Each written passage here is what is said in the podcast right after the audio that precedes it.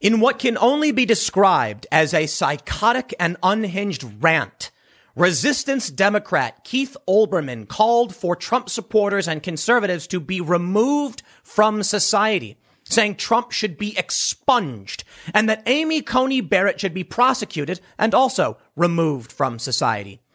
Amy Coney Barrett hasn't done anything. She's just a judge. She was nominated by Republicans, regular people. The craziest thing about this unhinged rant is not that he's saying we should prosecute people because Donald Trump has said something very similar, though that is alarming. what's, what's crazy here is the escalation. He's now referring to over 60 million people in this country as maggots who need to be removed from society. Now, perhaps this is just the paranoid ramblings of a madman. Keith Olbermann is just some guy on YouTube now. Like me, kind of. But he used to be a host for MSNBC. He hosted a show for GQ magazine. He is a prominent personality. Perhaps losing his show has driven him mad, and now his only opportunity for getting attention is to make absolutely psychotic statements about removing Americans from society. But what he's saying, I feel like does resonate with a lot of people, and that's why the video nearly has 100,000 views. I mean, his channel is new. It's only his third or second, I believe it was a second video. The rhetoric in this country is getting dangerous and people are actually starting to plan for a legit civil war or at least a shortage of supplies, which has already happened due to COVID. Because we're now hearing that COVID is going to start coming back. Dr. Birx is warning us.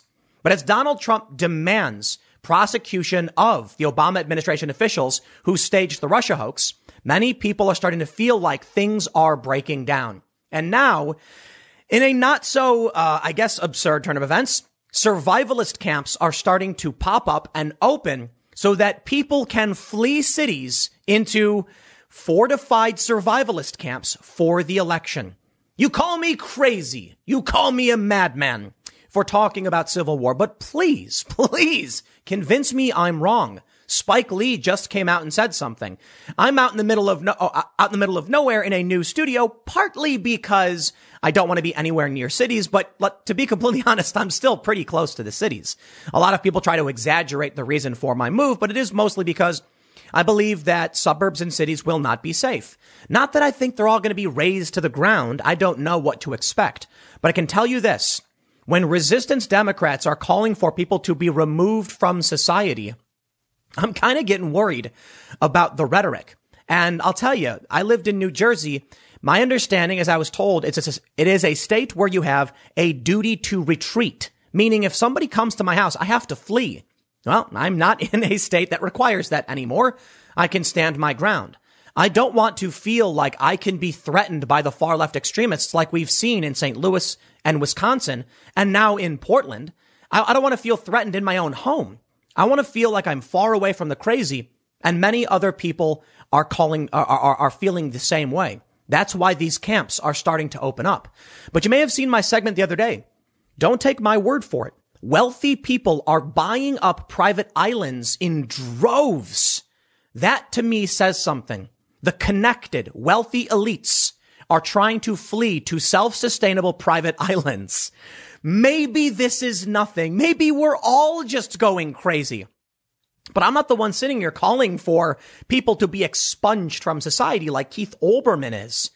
I'm not the one claiming that Donald Trump is an asset of the, of the Russians for the past several years. I'm not the one that's going out and encouraging people to engage in these Black Lives Matter Antifa extremist actions. And it's not us, the regular Americans, who are encouraging these weird groups of anarchists to try and kidnap the governor. These people are out there. They're emboldened and they're emboldened by the likes of Keith Olbermann and the resistance left. This is what is scary to me. I think regular people are leaving cities because we don't want to be involved in your stupid, insane culture war. But here we are trapped. And so many people are taking defensive positions this is what truly scares me. But to break this all down, let's, let's get into the news and I'll talk about what's going on. The first story about Keith Olbermann and the insane things he's saying, and YouTube allowed it. Before we get started, head over to timcast.com slash donate if you'd like to support my work. There are many ways you can give. There is a PO box, but the best thing you can do is share this video. I don't have the big marketing departments like CNN or Fox or MSNBC. I rely on word of mouth. And if you think what I'm saying is important and people need to know about it, especially with the election like 25 days away, then please consider sharing this so that people can hear what's going on. And if you think I'm crazy, well, then tell me so in the comments because I would love to be wrong about all of this. But I mean, these stories that are popping up are in the New York Times. They're in Fox News. They're on MSNBC. And it seems like things are starting to break down and get absolutely insane. Don't forget to like, subscribe, hit the notification bell. Let's read the story. Fox News reports Keith Olbermann, Amy Coney Barrett, others should be prosecuted and removed from our society. Liberal pundit says Trump should be destroyed and devoured at the ballot box. Now, I want to clarify. I used in the thumbnail, Democrat. I would have preferred to have said resistance Democrat because I don't think it's fair to call the dude a liberal when he's calling for an authoritarian roundup of maggots. But he is democratically aligned. He is a resistance Democrat. That's the best way I can put it. He's certainly not a liberal. They say in a 14 minute tirade, the ex MSNBC anchor argued the FBI should identify Trump as an unindicted co-conspirator of the plot by members and associates of an anti-government militia to abduct Governor Gretchen Whitmer. He went on to accuse Trump of planning to reject the results of the upcoming election and added the president should be destroyed and devoured at the ballot box. Now, I think it's important to point out the individuals who were plotting this were mostly anti-government anarchists. One of them called Trump a tyrant. One of them attended a Black Lives Matter protest. Certainly, I mean, some of them may have been Trump supporters. I don't know. I haven't seen that. Some have suggested it, but these were just anarchists. He and his enablers and his supporters and his collaborators and the Mike Lees and the William Barrs and the Mike Pences and the Rudy Giuliani's and the Kyle Rittenhouses and the Amy Coney Barretts must be prosecuted and convicted and removed from our society while we try to rebuild it and to rebuild the world Trump has, has destroyed by turning it over to a virus, Olbermann said. Rebuild it? Rebuild what? Well, he sounds an awful lot like Antifa. Revolution, nothing less. Why would Amy Coney Barrett be prosecuted? What did she do? She's a federal judge. She got nominated. She barely said anything so far. This is psychotic tribalism. And this is one of the first indicators of a civil war. Now, a lot of people like to say I'm crazy for talking about it. Don't take my word for it. We're, I'm, going to, uh, we'll, we'll, talk about Spike Lee. How about that? How do you pronounce this guy's name? Robert Reich? Reich? Whatever. Amid talk of civil war, America is already split. Trump nation has seceded. And this is from only a couple weeks ago. This is not me making these things up. Y'all can laugh and say whatever you want, but let me tell you something. When we get to a point where you have a group of people that believes the other side is irredeemable and there is no compromise and there is no con- uh, conversation, just lock them up. That is one of the first indicators that we are heading towards a civil war. When the tribe says the other is evil and there is no redemption, the only solution is violence. That's what they are saying. That's what we must resist. But prosecuting Amy Coney Barrett, who's been involved in literally nothing, that shows you it's not about politics. It's about, I demand power. My side must win and nothing else. I don't agree with Amy Coney Barrett uh, on religion, religious issues or abortion issues, but she didn't do anything. What would you prosecute her for? Top Republican officials have vowed to confirm Barrett, a federal judge and professor at Notre Dame, uh, Notre Dame Law School, to the Supreme Court. That, that, why should, that's crazy. Olbermann also said Republicans would try Bush v. Gore on a grand scale if Barrett gets confirmed. Remember, uh, remember it, even as we dream of a return to reality and safety and the country for which our forefathers died, that the fight is not just to win an election, but to win it by enough to chase, at least for the moment, Trump and the maggots off the stage and then try to, try to clean up what they left. He's not only calling for innocent people to be prosecuted, he's referring to 60 million plus people as insect larvae, as maggots. He's referring to people as lesser than. This should be a red flag. Now, to be completely honest, Keith Olbermann is just an old resistance Democrat who no longer has a show and has launched a YouTube channel.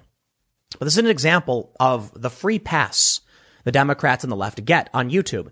I could say the wrong name and they'd shut me down, which is why I ask you to subscribe and share my content. It's very likely after November 3rd, I will be banned. And I mean it. And I'm warning you Because if you think I'm going to stand back while they, while these people get away with all this stuff without calling it out, you're wrong. And YouTube's already issued warnings that you have to just accept what they say in media about the election. I'm not going to do that. I'm going to tell you what the truth is, regardless of what these people try to claim. I'll probably be banned. Could you imagine a right wing individual referring to the left as insects that need to be expunged, removed? They would never allow it. Keith Olbermann, on the other hand, well, He's an MSNBC resistance Democrat.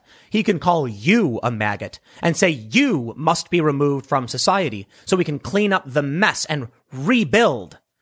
That is a paranoid and unhinged rant if I've ever heard one. But I want to make sure I'm clear on this.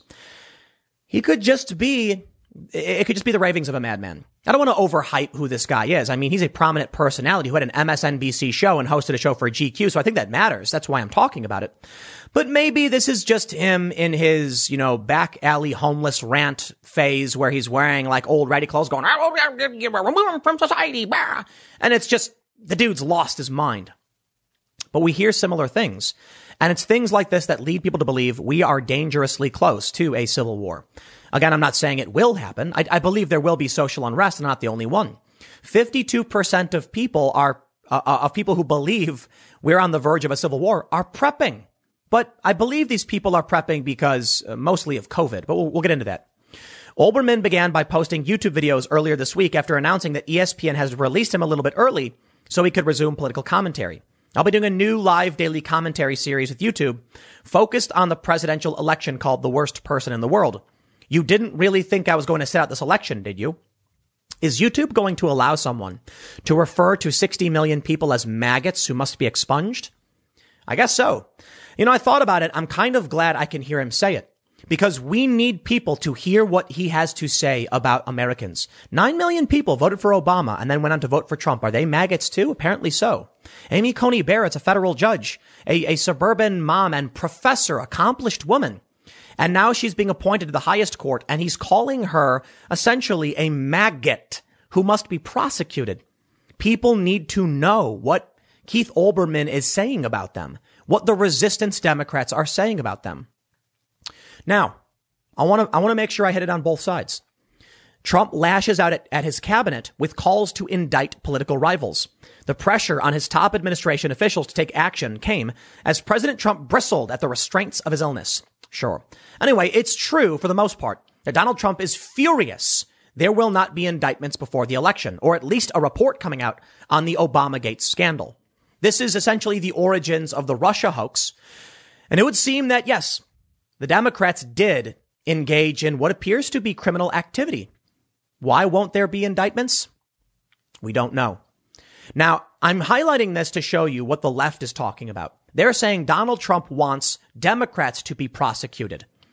I can give you a real reason to prosecute Democrats, uh, these resistance individuals who essentially fabricated this Russia hoax to remove or sabotage a duly elected president. I mean, that sounds crazy, and we've got receipts. Keith Olbermann, however, is talking about prosecuting Amy Coney Barrett, who didn't do anything at all. What would she be prosecuted for? That freaks me out. And calling them maggots. Trump is talking about this.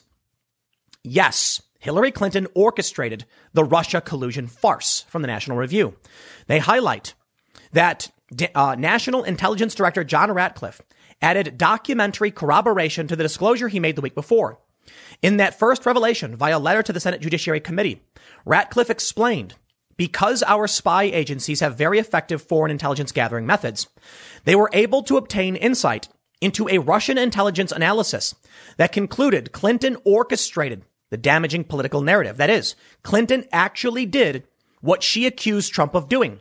She colluded with Russians through yet another foreigner she recruited to meddle in the 2016 presidential campaign, the ludicrous former British spy Christopher Steele, in order to damage Trump's campaign and cinch the election for herself.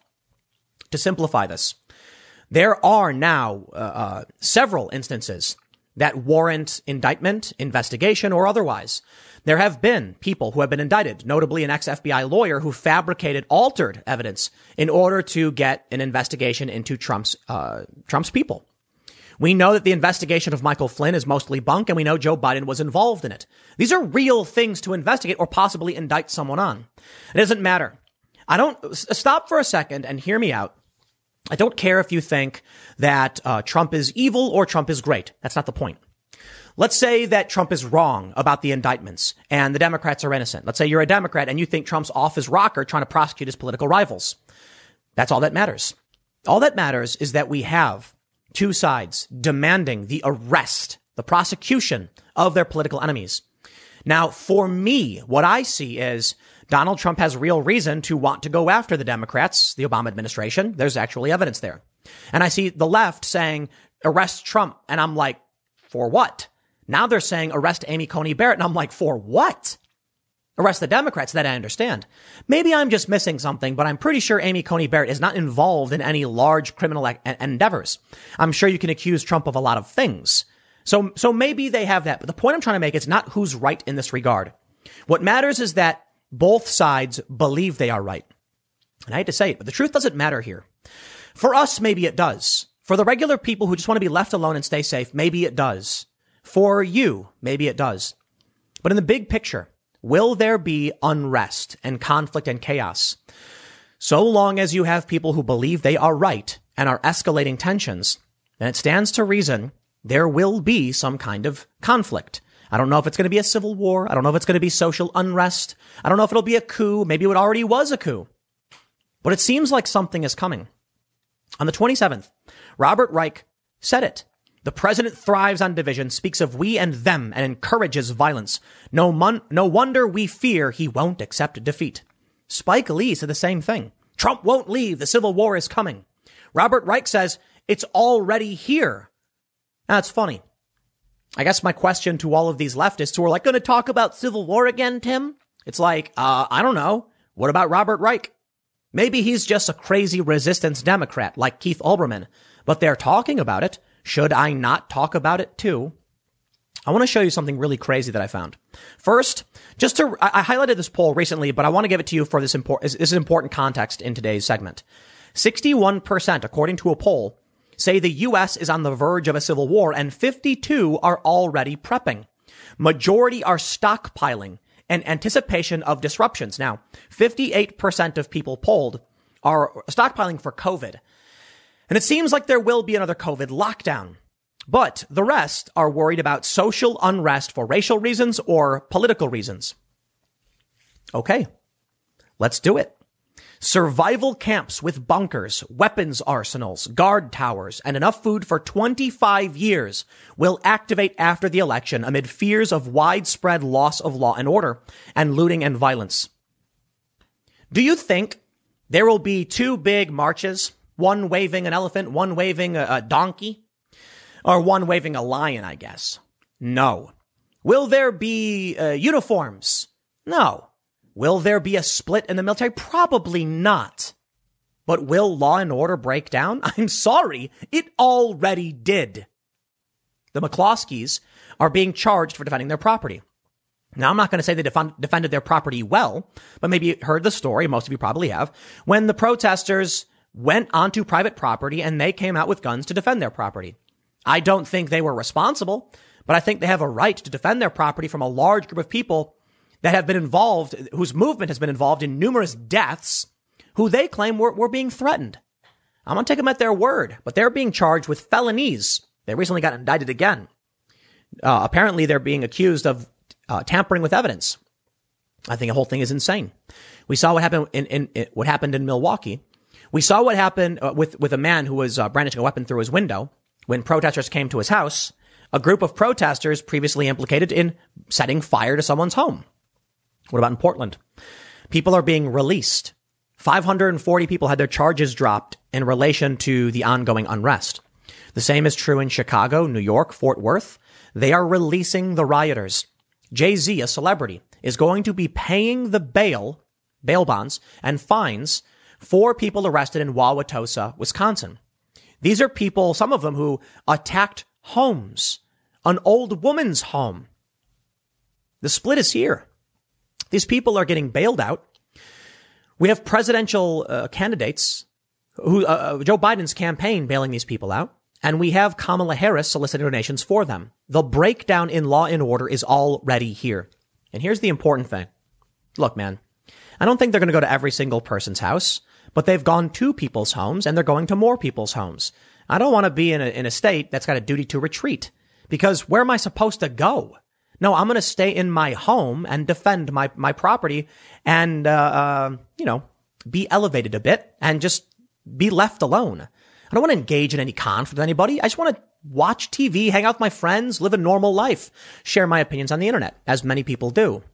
And I think that's what most people want. The people here in these survival camps, they want the same thing.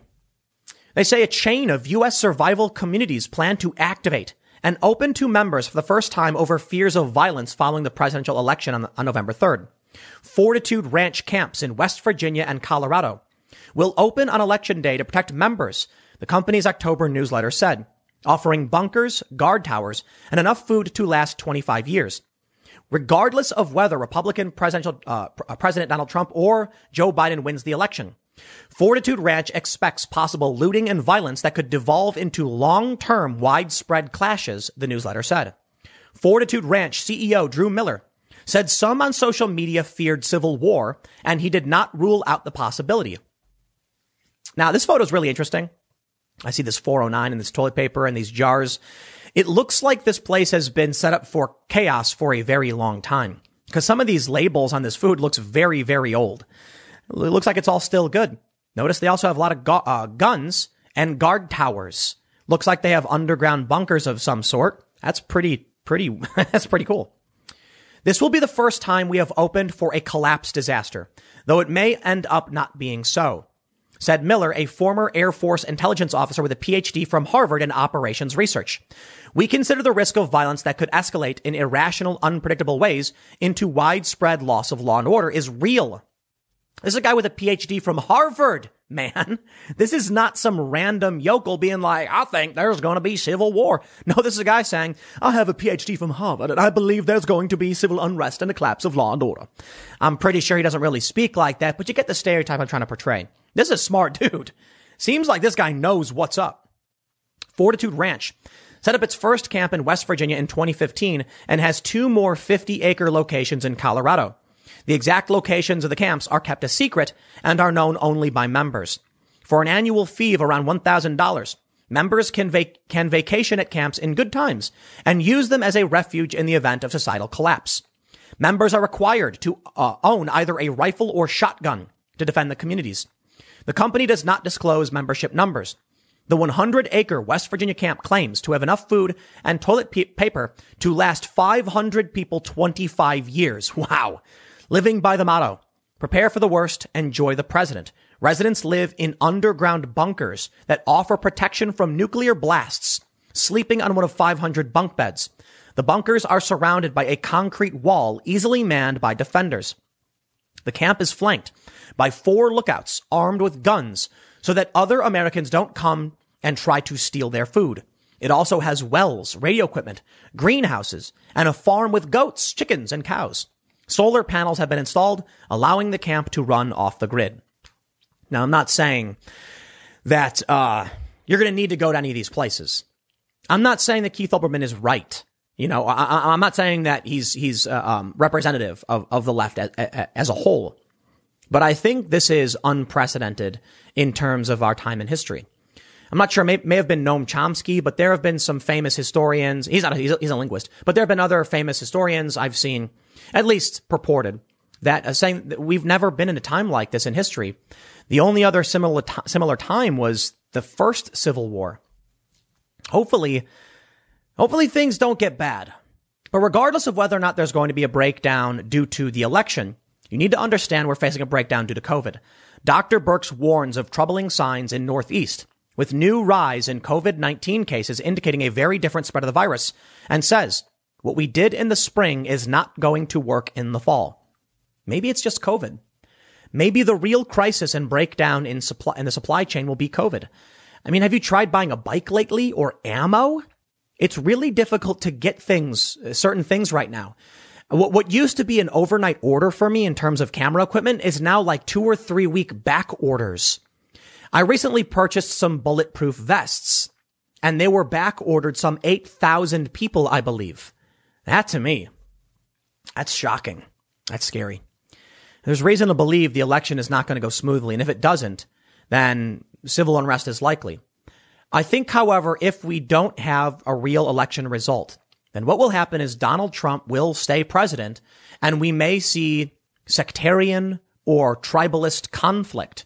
There may be elements of the left forming what they call an actual resistance because if Don, if the election isn't decided and Donald Trump remains president and it goes to the Supreme Court, the left's going to go insane. I don't think we'll be any better off if Biden wins if the same thing happens. I don't know if there's going to be an actual civil war or conflict, but I'll tell you this. This is some of the most extremist rhetoric I've seen so far, and as we get closer, it's going to get crazier. I'll leave it there. I got more segments coming up at 6 p.m. over at youtube.com slash timcastnews. Thanks for hanging out. Take all of this with a grain of salt. I don't know what's going to happen, okay? But I will see you all in the next segment at 6 p.m. on my other channel. Thanks for hanging out. There will be no second debate between Joe Biden and Donald Trump. The commission has canceled the debate after Donald Trump said he would not do a virtual debate. And I gotta say, Donald Trump was right to refuse. Now, of course, the commission on presidential debate says that everything would be fine because there will be press on scene making sure that Joe Biden isn't cheating or using prompters or anything like that. And my only response to that is, you expect any of us to trust the press? Your second debate moderator was tweeting Anthony Scaramucci for advice. Anthony Scaramucci was a communications director for Trump for like 10 days, and since then has become one of the staunchest anti-Trump critics.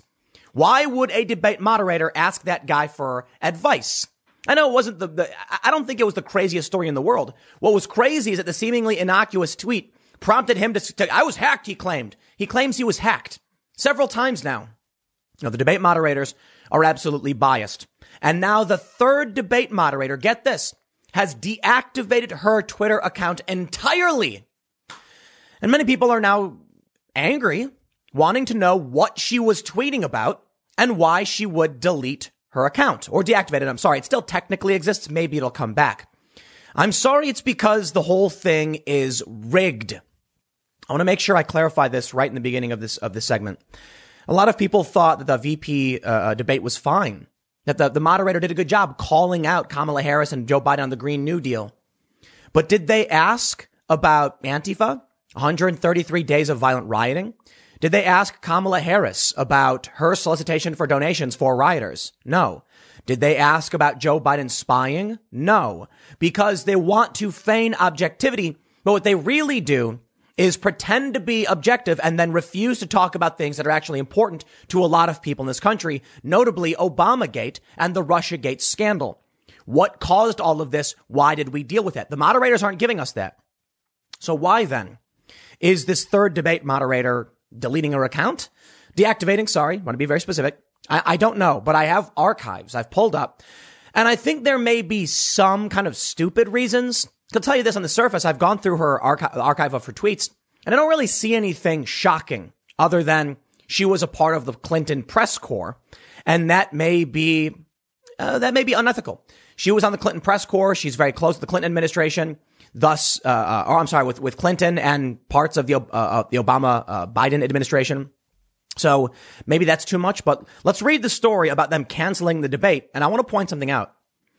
Donald Trump does need the debate. He does. He needs to let Joe Biden speak and speak a lot because Joe Biden keeps lying. You know what's really crazy to me is during the second debate, I saw people saying of Mike Pence, you're gaslighting us. You're gaslighting us, Mike Pence, because he said that Donald Trump never said the very fine people hoax. The, the, the fine people, you know, Nazis and all this stuff. Donald Trump said the white nationalists and Nazis should be condemned totally. It's a quote. Go look it up. They, these people were claiming that Mike Pence was lying. And I'm like, did you even bother to Google search it? That's the craziest thing to me. So you end up with these people believing the lies.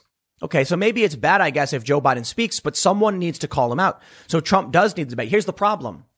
They were claiming that the, the debate commission came out when Donald Trump said he wouldn't do a virtual debate.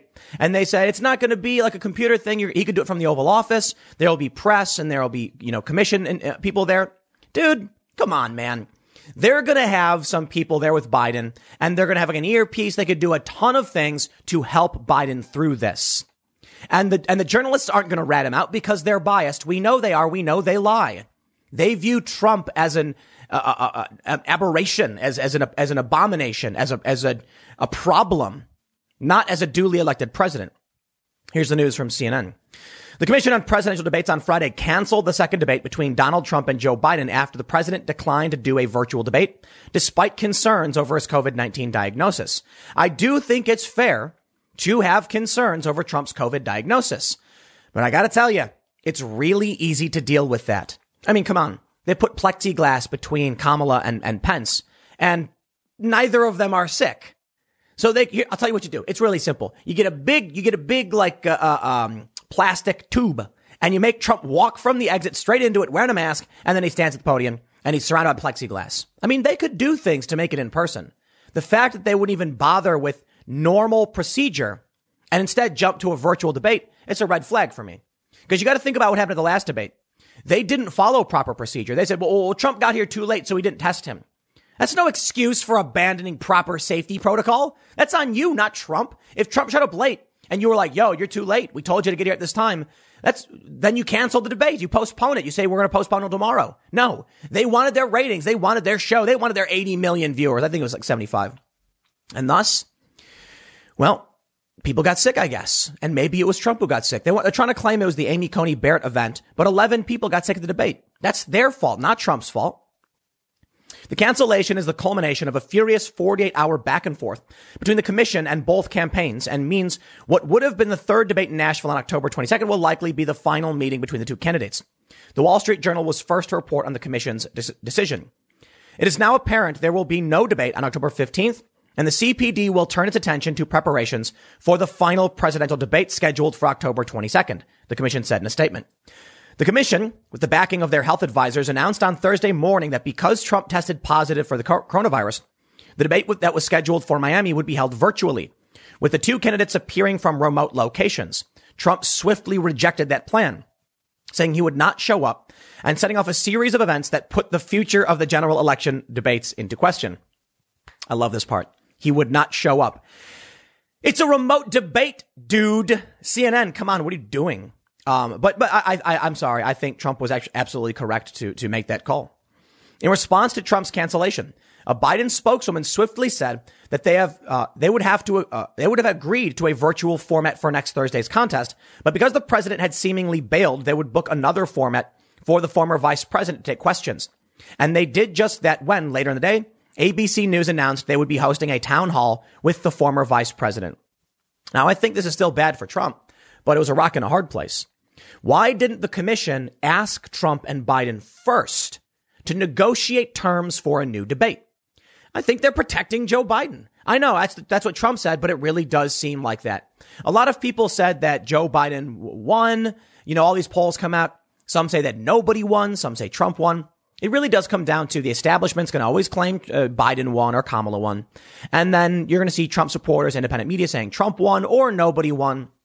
I saw a lot of Trump supporters saying they did not like the job that Donald Trump did. However, Joe Biden interrupted first, and Donald Trump called him out in many circumstances. Trump missed his cues in many of these circumstances. It was not a good performance. Mike Pence, however, did an amazing job. Have more of that. Mike Pence walked all over uh, Kamala's plans, well, lack thereof, and what she was saying. He just annihilated her. Vice President Biden looks forward to making his case to the American people about how to overcome this pandemic, restore American leadership and our alliances in the world, and bring the American people together. Biden campaign spokesman Andrew Bates said Friday in a statement, it's shameful that Donald Trump ducked the only debate in which the voters get to ask the questions, but it's no surprise. Spare me, dude. The Trump campaign, in response to their candidate backing out of the debate, issued three statements on Thursday that slammed the commission, pushed the Biden campaign to agree to an in-person debate, and said they would be willing to push the October 15 debate back a week to October 22nd and then move the third debate to October 29th, just days before the election. That makes the most sense. 100% that makes the most sense. More debates are better. Why wouldn't Joe Biden want more debates? Biden's campaign rejected the proposal. So, so, so let's, this is, this is the bias. This is what I cannot stand. The commission thinks that they can unilaterally say, we're not going to give you the opportunity to negotiate terms. We're going to do a virtual event because we said so. And Biden goes, works for me. Trump said, I didn't agree to those terms. Here's my proposal. We push it back a week. No. Biden says, no. They're clearly in favor of Biden. So why won't the media say Joe Biden refuses to debate in person? Where's the CNN article about that? Why are they saying Donald Trump is refusing instead of saying Joe Biden is refusing? Trump didn't change the rules.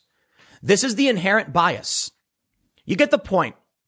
They say uh, Trump campaign has argued because the president's physician, Navy Commander Sean Conley, has cleared him for travel, the commission should move the debate to an in-person setting. Trump is now in talks to do a town hall with NBC on Thursday in lieu of the debate.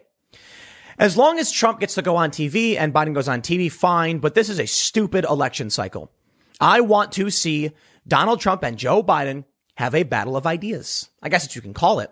I want to see Joe Biden called out for his lies, and I do want to see Donald Trump called out as well. Donald Trump is far from perfect, and Joe Biden is, is, is as well. But I think Biden is a duplicitous establishment crony, and I don't like the guy. Trump barely gets a pass for me, to be completely honest. But these peace deals in the Middle East are, are you know, they're grand slams in my opinion. I, I, I gotta say it because it's one of the most important things literally in the world. How stupid is it when we're seeing all of this like, well, Trump's Middle Eastern peace deals aren't that big a deal. No peace prize for him. This is just so dumb. One of the most important things the world has ever seen. Middle Eastern peace coming into focus. And they won't give Trump credit for that. That's why I think it's, it's important for Trump to win, at least for now. You know what? All these people complaining about American social issues don't care. Nah, I literally don't. Sorry. Trump signed historic peace agreements and is, and is pulling out our, pulling the troops out of the Middle East and wants a drawdown for Christmas. I'll take it. It's more important than your, your whiny social issues. Literally people dying. I love how they're like, but what about our social issues where our people are dying? I don't know how many people have died in, in, in the United States because of your social issues. 13?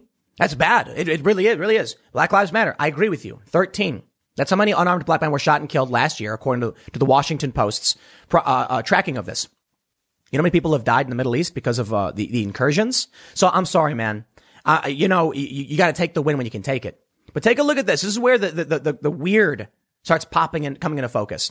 Third debate moderator Kristen Welker's Twitter account deactivated amid Steve Scully controversy. The C-SPAN host Twitter account was also deactivated follow- following the alleged hacking. Do they think we are stupid? Steve Scully, I was hacked. Were you now? Just for that one tweet to Anthony Scaramucci. The game is rigged, man. They will, they will give Biden favorable terms. And if Trump says, here's my proposal, instead of negotiating, they'll say, nope, shut it down, cancel it. No for you, Trump, but we'll give Biden whatever he wants. That's ridiculous. The terms of the debate should be negotiated by both candidates. You don't just get Joe Biden to say, works for me. And then Trump gets his chance to say, how about we move it back a week? They've actually rejected more in-person debates that they rejected them. They don't want it. Well, now a third, look at this. Kay Welker, NBC, the account doesn't exist. Actually have it pulled up. Look at this. It's gone. She deleted her account. I wonder what she was tweeting about that resulted in her deleting her Twitter. Deactivating, I know, I keep saying it. They say the Twitter account of NBC News correspondent and third presidential debate moderator, Kristen Welker, has been deactivated on Friday amid the tweeting controversy surrounding C-SPAN host Steve Scully. Hours after Scully's Twitter account was deleted following an alleged hack that took place on Thursday night, Welker's own account was no longer active. Fox News is told that Welker deactivated her own account and was not asked to by the Commission on Presidential Debates, according to an NBC source. Disqualify her now. New moderator now. Now. I don't care what she was tweeting about. I don't. And reactivating the account won't be good enough because she may have already scrubbed everything. Get rid of her now. And I am not saying this to disrespect her. I am not trying to impugn her honor, but she just deactivated her account and that raises red flags. Get a new debate moderator now. No wonder Donald Trump didn't want to do this virtual debate. The game is rigged. These people keep doing things like this. They don't want you to know what she was saying. Maybe she didn't say anything all that crazy. I gotta be honest. I didn't find anything in the archives all that crazy. However, the archives only cover certain amounts of time and a certain number of tweets. And it's entirely possible she was saying pro Clinton, pro Biden, pro Democrat stuff, and we'll never know. She disqualified herself, and the Trump administration should demand they switch moderators right now. Of course, then they'll say, no, no, we're canceling the debate. We're canceling the debate. Heaven forbid the cronies aren't allowed to cheat. Now, look, I don't know if this woman was cheating. I don't know if the debates are doing cheating. I'll tell you this. The way I mentioned, the, the way they frame questions, the questions they don't ask, it absolutely is biased. If you read conservative news outlets, you'll see a bunch of stories that don't appear in the mainstream media. And because of this, these stories will never be asked of Joe Biden. The easiest way to explain it is Donald Trump will be asked to denounce white supremacy, and they'll never ask Joe Biden to denounce Black Lives Matter or Antifa, because those are the extremists that have been rioting for 133 days. They'll then get an NBC uh, journalist worked on the Clinton beat, delete their Twitter account, and it's okay. No, it's fine. They just covered something up. We don't know what. But you expect me to trust this now. Let me tell you. If you want the trust of the American people moving forward, then this is the wrong move. Well, let me, let me show you what we have here. So this is Kristen Welker's account, and I have this uh, this this archive. I don't know the exact date on this one because this one is in a language I'm not entirely familiar with. What uh, is this Thai or uh, know it's not Thai. I have no idea. But anyway, th- this is the one that's being shared around where she talks about being on the Clinton press corps. Oh, okay. So this is just before uh, the election in 2016. We can see uh, November 3rd. I, I, believe it's November 3rd. Uh, I think I actually have the English version of this. Well, here's September 16, 20. Uh, let's, let's just, let's just go back in time and look at what she was tweeting about. She says the room is not packed, but Hillary Clinton gets a huge applause. Uh, covering Hillary Clinton, Secretary Clinton in Columbus. Clinton calls Puerto Rico to be treated fairly. Clinton, Clinton, Clinton, Clinton, Clinton. She was a member of the Clinton press corps. That means that during the Clinton campaign, she followed her around and reported on what she was doing. This is not inherently biased or there's not anything wrong with that. But perhaps it was a bad choice to choose a former member of the Clinton press corps. And maybe you should have chosen someone else. That could be the real issue. Because even though she's not doing, I, I can't see any tweets from her for the most part that in any way are, uh, I don't know, wrong or bad or imp- uh, improper. She seems just be covering Clinton. Some people have highlighted quotes from other politicians she was tweeting as though they were close quotes from her. That's not fair either. But I think you would see conservatives say, no. You know why? She clearly had access to Clinton. She clearly had access to Clinton's people. This is a bias issue. What if someone gave her a present and then she felt, feels guilty about calling? What if Joe Biden was there? Probably at some point. She probably met Joe Biden, talked to them, had a lovely exchange. And while that's not inherently bad, she was working on covering the Democrats. And that may be the bias that many people are concerned about. What you need to understand about bias is it's not even so much about wanting them to win. Look at it this way. Steve Scully, the guy who was supposed to moderate the second debate, now the whole thing's canceled. Maybe that, maybe that's the right choice considering dude was full of it. He interned for Joe Biden. Are you kidding me? This thing is so dirty. They took a, they took a Biden intern and asked him, he's, listen, could you imagine him sitting there? Tonight's debate between Joe Biden and Donald Trump here on C-SPAN. I'd like to open by saying, Joe Biden, thanks you, th- thank you for uh, helping launch my career. i am now a C-SPAN host moderating a presidential debate, and it's all thanks to you. Donald Trump, you're orange. Look, even if he didn't say anything bad about Trump, the fact that he owes someone a favor or would be respectful or grateful to the opportunities granted to him as an intern is a problem. The same is true for this woman as someone who covered the Clinton press corps. Now, maybe a lot of people are going to say, what's the big deal? We need neutral moderators. We need people who aren't on the beat with Clinton doing these, uh, moderating these debates. And so we, we look, look, I, I pulled up a bunch of her archives even into 2020 and it's, it's, it really is innocuous. Um, there's not a whole lot there. Today's show says presumptive presidential nominee Joe Biden's choice of running mate could be revealed at any time. Uh, uh, Kay Welker NBC has more of the top contenders, including Kamala Harris, Governor Gretchen Whitmer, Whitmer, and and, and uh, former Ambassador Susan Rice. It's it's it's really tame stuff that you'd expect from a run of the mill journalist. But the bigger problem is that she deleted her account. I can't see all of the tweets she made. I, so I honestly have no idea. She's won some award for women in journalism. I honestly have no idea. Maybe she said a bunch of disparaging, disparaging things. We'll never know. Let me tell you why Donald Trump needs a debate for, for clips like this. From the Hill, Joe Biden. President Trump will be the first president in modern history since Hoover to leave office with fewer jobs than he had when he came into office. You kidding me, dude? Are you, is this a joke? Wow. I, I hope you all tell this to your friends and your family. Okay. Joe Biden is, is tricking you. He is trying to deceive you. Donald Trump may be the first president in modern history to leave with less jobs. uh, because Democrat governors shut down the economy. That's it. And that's what I really can't stand about Mike Pence. Talk about an idiot. Mike Pence tweeted, Trump shut down the economy and then deleted the tweet. And then during the debates, he said the, the Trump's move to shut the economy down. He didn't. It was the Democrats. The Democrats, it was Cuomo and Murphy and Wolf and Whitmer. They shut the economy down, killing thousands, hundreds of thousands of jobs. That wasn't Trump. Trump had record low unemployment across the board. The best numbers of our lives, says Joe Kramer. Joe Biden is, is a duplicitous establishment crony. You know what? I would rather see Donald Trump spit and yowl and throw out every single, you know, uh, uh profane, prof, profane comment or profanity, whatever.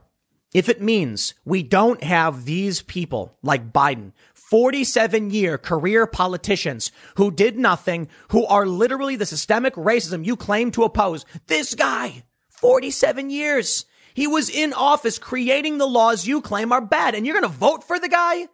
Oh, please. Donald Trump wasn't. So you know what? Take the bull in the ivory tower over this guy any day. But let's be honest. Joe Biden is a warmonger presidential candidate. Hillary Clinton was too. I am sick of the faux anti-war left. I am sick of the anti-war progressives being like, well, uh, th- these peace deals don't really mean anything. When, when Donald Trump crossed the DMZ, the demilitarized zone, into North Korea with Kim Jong with no security, my jaw hit the floor. And what do we see? Trump loves dictators. Shut your mouth. Donald Trump crossed into North Korea with no security other than the might of the American military, but not directly. They could have snatched him up. They, they do it to South Korean soldiers on the border. Trump has tried to bring about peace, and I respect that.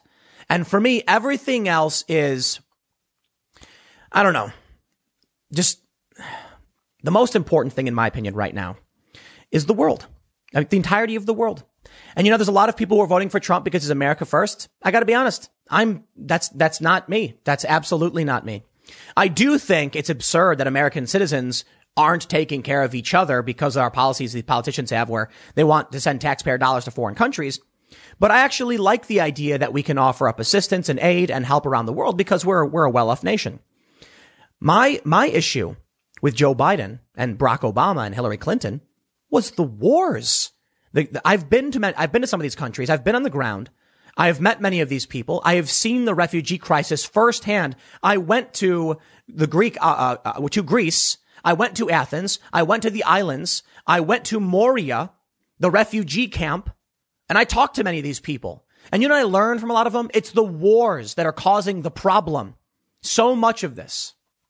I'm not going to be as crazy as many of these activists claim that my issue is literally the most important issue. For you, it may be your, your job, first and foremost, your safety and your security. And I respect that. For me, when I see a president doing his best to wind down the wars, I'm like, that's going to help alleviate a lot of the problems of the refugee crisis straight up. And that's something that a lot of people are concerned about, even the left. How do you help these people who are crossing these boats? Well, you end the conflict and you teach people to fish. Donald Trump is trying to do that. Joe Biden will not do that. I am absolutely worried about a Joe Biden presidency because he's going to go bomb kids again. And it's, it's shocking to me. I, I talk to people and, and they're like, I don't know what you mean by Barack Obama was killing kids. Uh, they called him Obama, Obama, because the drone strikes. Trump increased drone strikes. Yeah, I'm not happy about it. And in the first couple of years, I was dragging him over and over saying, nope, this is exactly why I don't want to vote for the guy. Then he fired Bolton. Now he's pulling our troops back. I will take what I can get from my president. That's that. That's about the best I can say. The peace deals are huge. Withdrawing from the Middle East is, is massive. And maybe we can do something to end this refugee crisis. Among other issues, I think the world matters. And I think Joe Biden has nothing but disdain for most people and he wants the keys to the castle. What has he accomplished in his 47 years? I don't know. Racist policies the left claims to hate, but will vote for him anyway? I'm sick of it, man. I didn't vote in 2016. I'm one of these independents who thought the system was stupid and the, and the politicians were, were bad. Now we're seeing, because of apathy like that, and because of a, a fractured political system, the rise of left, this leftist cult of, of, of intersectionality, conflict and crisis, a left that will not speak out against war. And you have these progressive leftists, I know many of these anti-war individuals, that are dragging Trump, helping Joe Biden, and it makes literally no sense. By all means, vote for Jo Jorgensen. Ken Bone, remember that guy? That's what he said he's going to do. My respect. If you want to vote for Jo Jorgensen, always vote for who you believe in, and your vote will never be wasted. But vote for someone who you actually believe in, not because you don't like the orange man. I'll leave it there. Next segment's coming up at 1 p.m. on this channel. Thanks for hanging out, and I'll see you all then. Left and right wing mean literally nothing right now. We've got some charts that show that the Democrats have moved further left, the Republicans kind of stayed where they were, and I want to break this down to tell you what it actually means but left and right, as they're often used in media, are completely meaningless. Case in point, a story about Gretchen Whitmer and the people who wanted to kidnap her. Interestingly, there's a sheriff who says, was it really kidnapping or was it a citizen's arrest? And I'm kind of like, yo, you need to chill, dude, because these guys were planning some crazy stuff like staking out her house, her vacation home. But are they right wing? I mean, they call Trump supporters right wing. Then they call anti-government extremists right wing and they call ethno supremacists right wing, unless of course they're black, then they're left wing. That's the ADL, and that seems to make literally no sense. And, and, and hear me out, check this out. The Anti Defamation League actually lists black supremacy as left wing and white supremacy as right wing. What does that even mean? They believe the same things except the color. That's the only difference. And left and right means literally nothing. As it turns out, one of the guys, at least one of the guys, who was plotting this uh, this kidnapping or attack on uh, Governor Gretchen Whitmer, had attended a Black Lives Matter rally. Another one of these guys, may, I'm not, I don't think it's the same person. Another, one of these guys said that Trump was a tyrant and he has a big anarchy flag behind him. Now, many on the left are quick to disavow, saying they're not leftists, they're ANCAPs. I mean, maybe they are. They seem to overlap quite a bit with the Boogaloo movement. You know, Boogaloo's not really a group, but there are, like Antifa, various Boogaloo groups, I guess, like groups of people that adhere to this idea that a civil war is coming or that they want it. And the reality is, they're very much in line with Antifa and Black Lives Matter. Like seriously, they show up to the same events. They disagree on a bunch of fundamental issues, except they're both, uh, except both, all of these groups want to tear down the government. So they're unified in that front. And, and the Anti-Defamation League actually points this out. So how does it make sense to call them a far right extremist group? What makes them right wing? They support Black Lives Matter. How is that right wing? But to be completely honest, they wear American flags and they like the Constitution, just not the current form of government. So that's certainly not left wing. Many of them are more capitalist. It doesn't mean anything. But the media is not going to give you a, a, a, fair breakdown of this. Most of these news outlets give you only a very reductive or simplistic view of what any of this actually means. And that's a disservice to all of us. So how about I actually jump in and show you what the result of all of this is? If the media is going, let, let, let me show you something. Let me show you something. ADL, the Anti Defamation League, small but vocal array of right wing extremists appearing at protests. What makes them right wing? They support Black Lives Matter. That I don't understand. But the ADL does give a very uh, relatively fair assessment of what the Boogaloo movement is, straight up saying they're not white supremacists. I find it very interesting. Why was it so easy for the media to condemn the Boogaloo movement, far right extremists, Yet they actively support the same groups the Boogaloo movement supports. Think about this. Boogaloo movement is joining Black Lives Matter.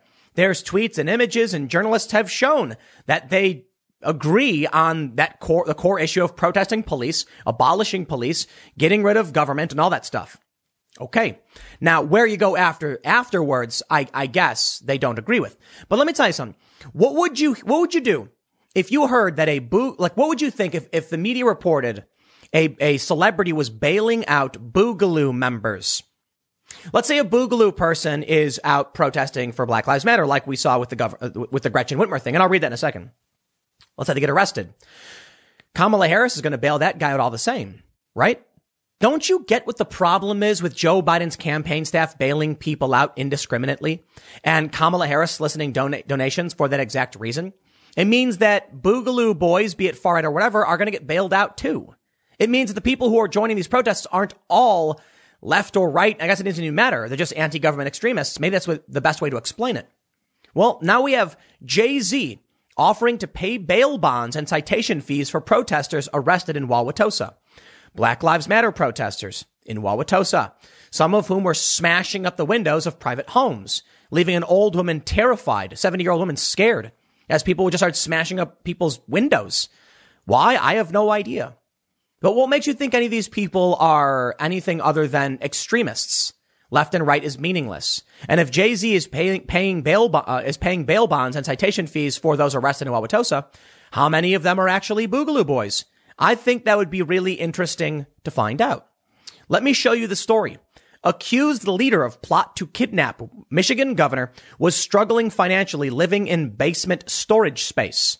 You can see that I have Black Lives Matter pulled up. They say one of the alleged plotters 23 year old Daniel Harris attended a Black Lives Matter protest in June, telling the Oakland County Times he was upset about the killing of George Floyd and police violence.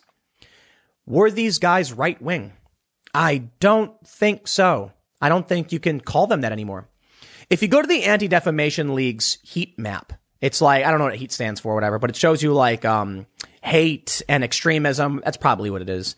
And hate, extremism, and terrorism. Maybe I just figured it. I don't know you'll see that they have three categories. They have right wing anti government, right wing white supremacist, and right wing other. And when you search for left wing, it actually shows you the black supremacist in Dallas, I think. And I'm like, but he believes the same thing as these guys. Like, these guys agree, like, they, they all agree with each other. Is the Anti Defamation League saying that the only difference between left and right wing is literally the color of your skin? That's not what left and right is. But I suppose as you have the rise of this like leftist cult, of intersectionality. They are literally making it about white and black. So if you support the movement that is purportedly in favor of, say, black lives, that's left. And if you support them while wearing an American flag, that's right wing. And then what happens is they use right wing to attack Trump supporters, which have literally nothing to do with this. Trump supporters are not anti-government extremists. And most liberals are also not anti-government extremists. They're just, I don't know, they have mostly bad policies. And, and I say this because, uh, they've been adopting leftist policy, but not leftist anti-government stances for the most part. Although we're starting to get there with how insane the media is going. Now, this is, look, this is, the, this is the general lead, right? I see a lot of people saying that th- these guys who are trying to kidnap Governor Whitmer were actually leftist anarchists. I, I, I, I don't think they're leftist, but they're anarchists, many of them, and they're pro Black Lives Matter, many of them. So they don't really fit in this left right spectrum. And if we're talking about Democrats and Republicans, they absolutely don't. They're more in line with Black Lives Matter. The big problem then is though that Black Lives Matter has support from establishment politicians. Let me show you what, what they say over on the ADL about the Boogaloo movement. They say, the Boogaloo movement is an anti-government extremist movement that formed in 2019. In 2020, Boogalooers increasingly engaged in real world activities as well as online activities, showing up at protests and rallies around gun rights, pandemic restrictions, and police related killings. The term boogaloo is a slang reference to a future civil war, a concept boogalooers anticipate and even embrace. It's not even boogalooers who think this. Spike Lee said it. This is the weirdest thing to me. The people who are acting like there's no mainstream conversation around a civil war. One that like I didn't make up and don't bring up unless it's pro- I'm prompted by mainstream media's conversations about it. To be fair, there's a couple videos I made where I was the one asking the question, but it's only because we've seen, as I've mentioned several times now, uh, all of these different stories, and the most notable being like Spike Lee, the famous director, very prominent personality and activist, saying it's coming, and I'm kind of like, oh, okay. And then you hear the rhetoric from some of these people in the mainstream. Let me tell you, man, you've got mainstream Trump supporters saying, America, make it great, keep it great, good things, government, etc. You've got the left actively calling for revolution and many Democrats supporting them.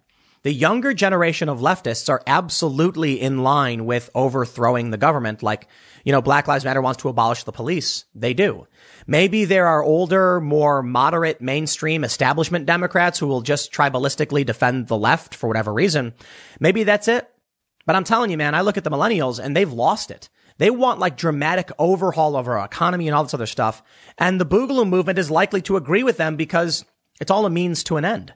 They say the ideology of the Boogaloo movement is still developing, but is primarily anti-government, anti-authority, and anti-police in nature.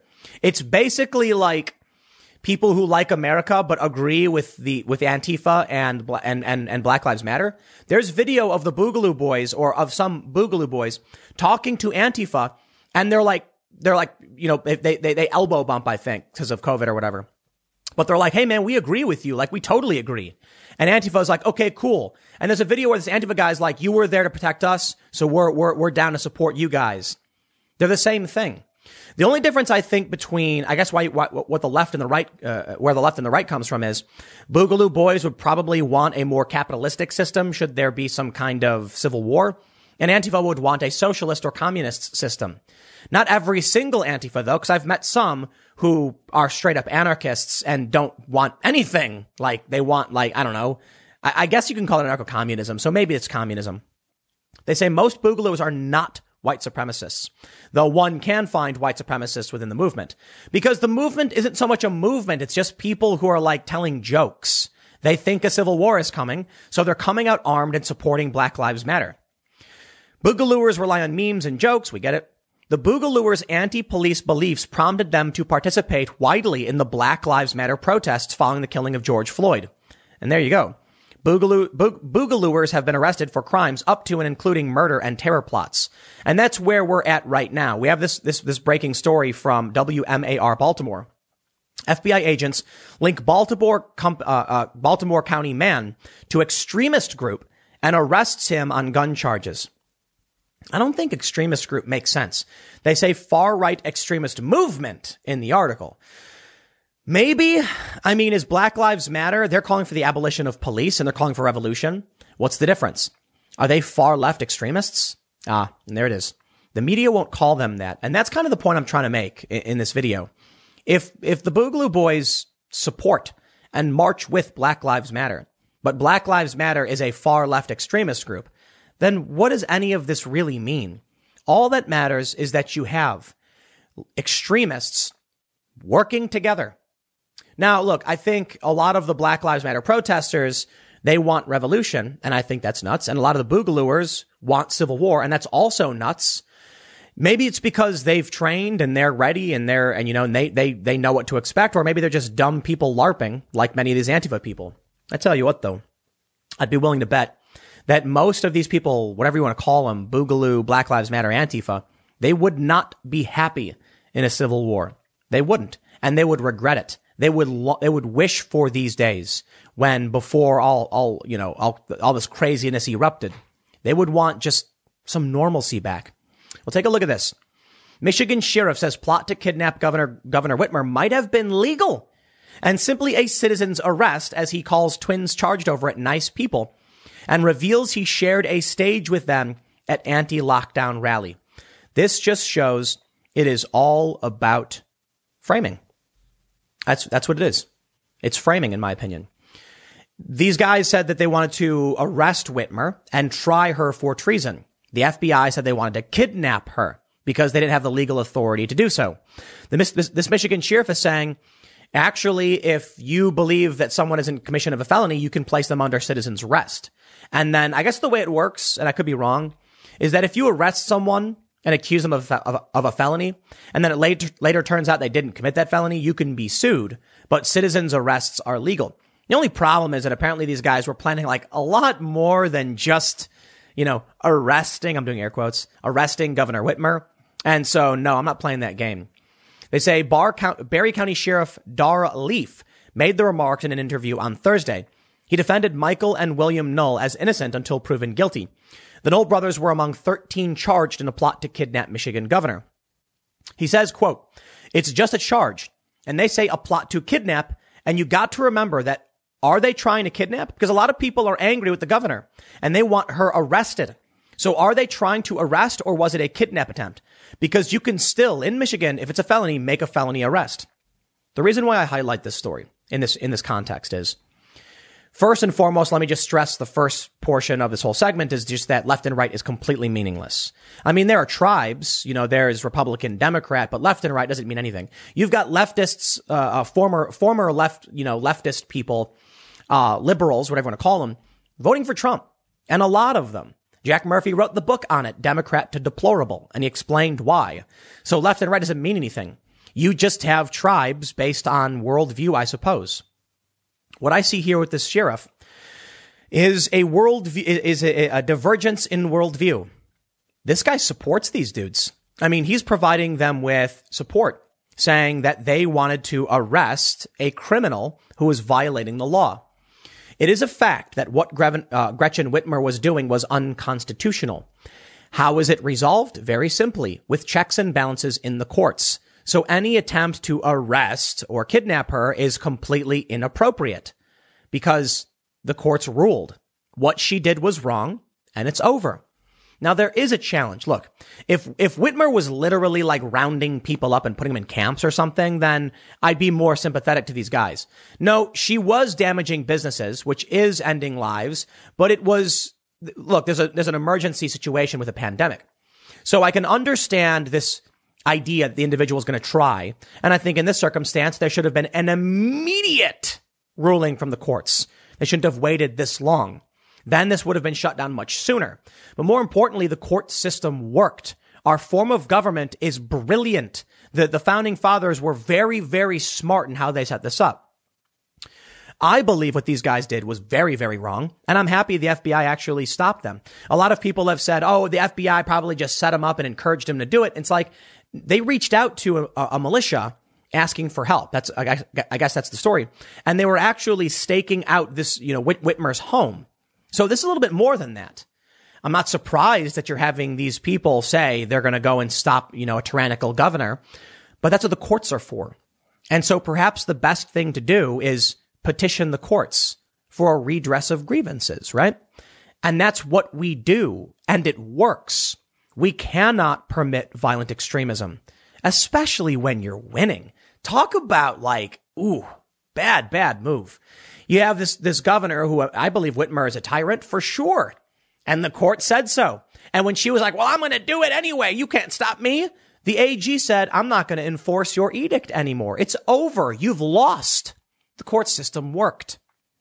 But for a sheriff to come out and say, well, maybe they just wanted to arrest her. Fine. I get it. Okay. I, I, hear you. I hear you. That could be a legitimate argument. It's all about framing. But that scares me because then we're entering the space where even a sheriff would think it was necessary or acceptable for private citizens to make the make an arrest of a government official. Where do you think this all leads leads to?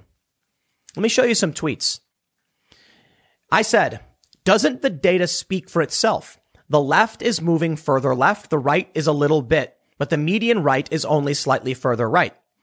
Now, one person responded saying, how much of this is just the window moving to the right? It's not. Are you nuts? In 2004, when the Democrats and the Republicans were close, a lot closer to each other, more willing to compromise, we had uh, Democrats say things like, we should have border security. And Obama was called the deporter in chief. What this graph shows is not that the Democrats have become communist or that Republicans have become laissez-faire capitalist. It shows that they're no longer compromising and they're polarizing. In 2000, uh, in 1994, you can see there's a very large overlap between Democrats and Republicans. In 04, you can see they've actually come closer together and there is a very serious median overlap between the two parties. That does not necessarily mean good things for the American people. In 2017, Democrats and Republicans overlap very little. The Democrats have veered very far left. what this means is that Democrats have become increasingly less willing to compromise and Republicans are still compromising. Look at this with the median Democrat. It means that Republicans are playing fair and trying to find common ground, but the Democrats are moving further and further away. Yes, it does imply the Democrats are going farther left. But what it says is consistently liberal versus consistently conservative. One of the mistakes they make about Kamala Harris is that they say she's the most liberal member of Congress. What they're really saying is she's the least likely to compromise with any Republicans. Thus, her policies are less likely to have any kind of conservative tint to them, but doesn't mean they're communist or socialist. But Kamala is moving pretty far left. In order to get to a space where you can't compromise the conservative, you need to be a little bit further left for the for the conservative not to for, to uh, to be unwilling to compromise. I'd be willing to bet that if you took this chart to 2020, the whole thing will have shifted a little bit to the left. The Republican Party has become way more moderate, way more socially liberal, and the Democrats have become extremely intolerant and much further left and unwilling to compromise with Republicans.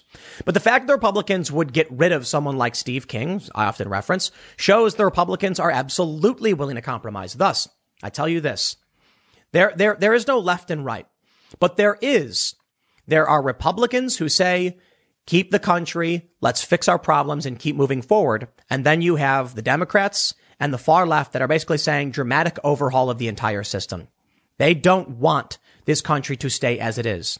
Revolution, nothing less.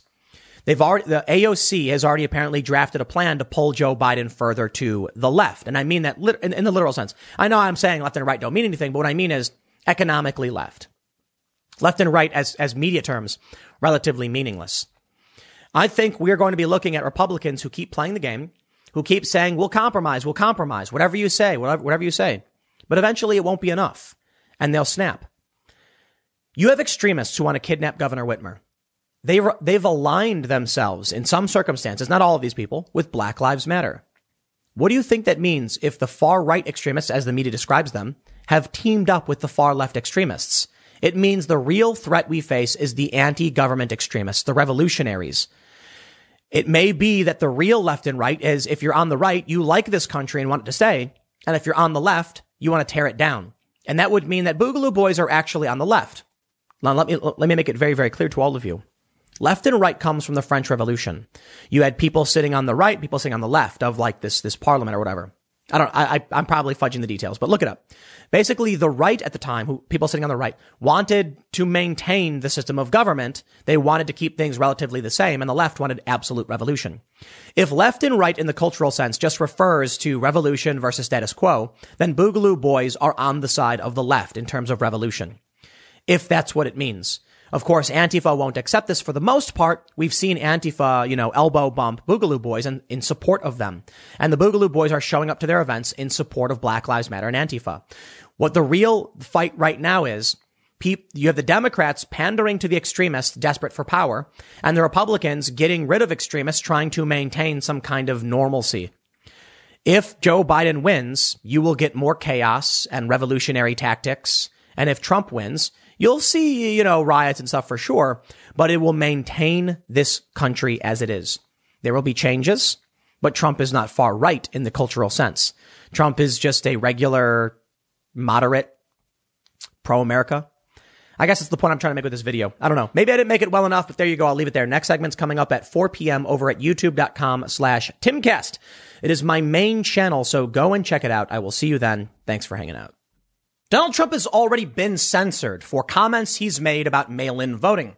Now, Trump has said there will be a lot of fraud and the people who don't like Trump, be it media, social media, big tech, whatever, have pounced on this. And they're using a clever manipulation technique. Earlier today, I was greeted on Instagram by this message. Facts about voting. Both voting in person and voting by mail have a long history of trustworthiness in the US, and the same is expected this year. Voter fraud is extremely rare across voting methods. You see, this is a manipulative statement that uses a kind of assumptive logic. They want you to make an assumption, and so they're using a, a clever word trick. Let me explain. They say voting in person and by mail have a history of trustworthiness. They then say fraud is rare. The first sentence has nothing to do with the second. Whether or not I trust the election system or the election system to handle my vote has nothing to do with whether or not someone would defraud me or commit election fraud.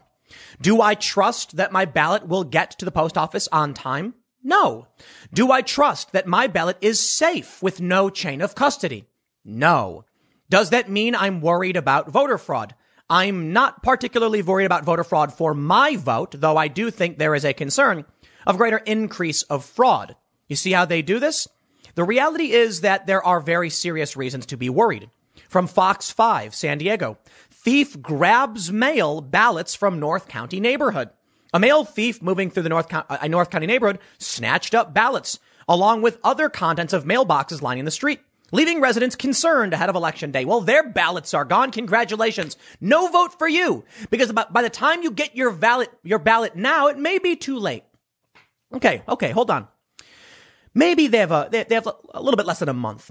Maybe they can finally get through to one of these automated systems or whoever and get a new ballot, a replacement.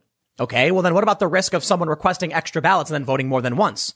What about the risk of a week before election day, a thief steals your mail? I do not trust that. And it's not even fraud. This thief apparently just dumped the mail down the street, probably looking for cash. But now you lose your vote because of it? Talk about no election security. Here's a good one. U.S. postal worker in New Jersey arrested, accused of dumping mail and election ballots. Do I trust that the postal workers have my best intentions? No. It's just a broken chain of custody. How about this one?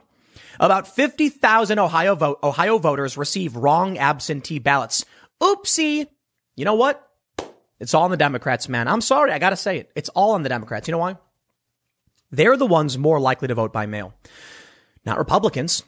So when mail thieves steal their ballots, when their ballots get rejected or when their ballots come in wrong, it's going to negatively impact Democrats. This is going to give Trump the popular vote. Seriously, so many people are going to be disqualified. Now they'll probably claim like, look at all the people who were disqualified. Oh, it's a huge percentage. And they'll all cry and complain. Take a look at this though. I posted on Instagram a screenshot of what Instagram told me.